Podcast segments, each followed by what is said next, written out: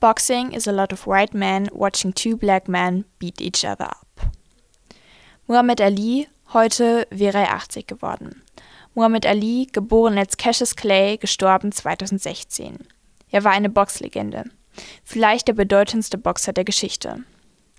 Hallo, ich bin Miriam Bolzimski und wir wollen an Alis 80. Geburtstag auf sein Lebenswerk zurückschauen.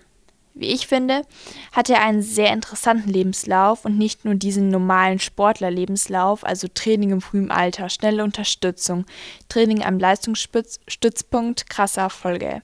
Ali war auch erfolgreich, ohne Frage, aber er war als Mensch auch eine bedeutende Persönlichkeit. Ein Aktivist, der in dem lang andauernden Rassismus in Amerika als Person of Color Boxerfolge erzielte. Ali wuchs in Louisville auf und kam 1954 erstmals mit dem Boxen in Kontakt. Dass es dazu kam, war ein witziger Zufall. Als sein Fahrrad geklaut wurde, lernte er einen Polizisten kennen und der hatte eine Boxschule im Keller. Seitdem hat er fast täglich trainiert. Nach Einschätzung seines Trainers war er vielleicht guter Durchschnitt, hatte aber kein übermäßiges Talent. Er war aber so engagiert und vor allem unfassbar schnell und flexibel in seinen Schlägen, dass er doch irgendwie noch auf, aus der Masse hervorstach. Er wich Schlägen nicht mit reinem Ducken aus, wie es halt normal üblich war, und schützte sich mit zunehmender Erfahrung eigentlich auch nicht mehr mit den Händen richtig, sondern beugte sich immer leicht nach hinten, was damals eine sehr außergewöhnliche, aber erfolgreiche Taktik war. Innerhalb von wenigen Jahren gewann er quasi alle Amateurwettkämpfe, die es zu gewinnen gab, eingeschlossen der Olympischen Spiele in Rom. Wenn mein Kopf es sich ausdenken kann, wenn mein Herz daran glauben kann, da kann ich es auch erreichen. Dieses Zitat beschreibt seine Mentalität, denke ich, ganz gut. Was mir auch auffiel, ist seine Art, wie er sich im Boxring gab. Er war von sich selber so überzeugt, war quasi der Clown der Boxer und liebte es im Mittelpunkt zu stehen. Er hatte sogar die Runde vorhergesagt, in der er seinen Gegner besiegen wird. Er hat seinen Kampf entweder halt gepusht oder gehemmt, sodass seine Vorhersage meistens komplett zutraf. Sein Stil zu kämpfen wurde in etwa so beschrieben. Vor dem physischen Kampf steht der psychische Kampf. Wer diesen nicht übersteht, hat eigentlich keine Chance, den physischen Kampf zu gewinnen. So gewann er die Krone des Schwergewichtsboxens, gewann dreimal den Weltmeistertitel.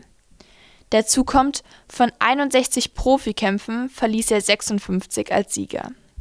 Zur Namensänderung kam es übrigens durch die Überzeugung, sein damaliger Name Cassius Clay sei ein Sklavenname, und er verkündete, ich bin nicht länger ein Christ, ich weiß, wohin ich gehe, und ich kenne die Wahrheit.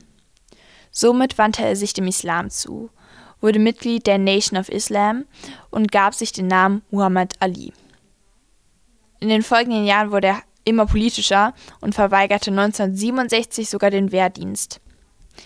Nein, ich werde nicht 10.000 Meilen von zu Hause entfernt helfen, eine andere arme Nation zu ermorden und niederzubrennen, nur um die Vorherrschaft weißer Sklavenherren über die dunkleren Völker der Welt sicher zu helfen.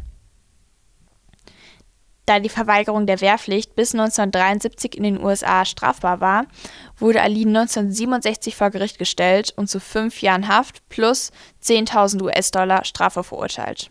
Doch dazu kam es gar nicht. Durch Zahlung einer Kaution konnte er der Haft entgehen. Viel schlimmer war aber, dass ihm die Lizenz zum Boxen drei Jahre lang entzogen wurde. Er überstand die Zeit mit Fernseh- und Radioauftritten, in denen er sich zunehmend politisch äußerte und sich dem Islam immer weiter zuwandte. 1971 versuchte er sich an einem Comeback, musste sich aber im Kampf gegen den amtierenden Weltmeister Joe Frazier in der 15. Runde der Niederlage stellen. Doch Ali gab nicht auf. Er wollte den Weltmeistertitel wiedererlangen. Er stellte sich allen Gegnern des amtierenden Weltmeisters Joe Frazier und stellte sich ihm 1974 erneut. Mit dem berühmten Rumble of the Jungle konnte er sich den Titel nach einem Kampf gegen George Foreman wiedererkämpfen. Muhammad Ali war wieder Weltmeister, doch dies sollte sein letzter Titel sein. Den vierten Weltmeistertitel konnte er 1980 nicht erlangen, was sein Karriereende bedeutete. er war von seiner Krankheit gezeichnet, obwohl das Parkinson-Syndrom bei ihm erst 1984 diagnostiziert wurde. Er engagierte sich trotzdem weiterhin für den interkulturellen Austausch zwischen dem Islam und der westlich-christlichen Welt. 2016 starb er dann an den Folgen eines septischen Schocks, blieb aber in den Köpfen vieler Menschen hängen und prägt das Leben in vielen Bereichen bis heute. Falls ihr Muhammad Ali noch nicht kanntet, hoffe ich, ich konnte euch die Wesensart dieses Menschen etwas näher bringen und hoffe, ihr habt etwas daraus gelernt. Falls ihr mehr von Salon 5 hören wollt, ladet euch doch gerne unsere App runter und folgt uns auf Instagram. Da heißen wir Salon 5 Ich wünsche euch noch einen schönen Tag, egal wo ihr seid, und bis bald.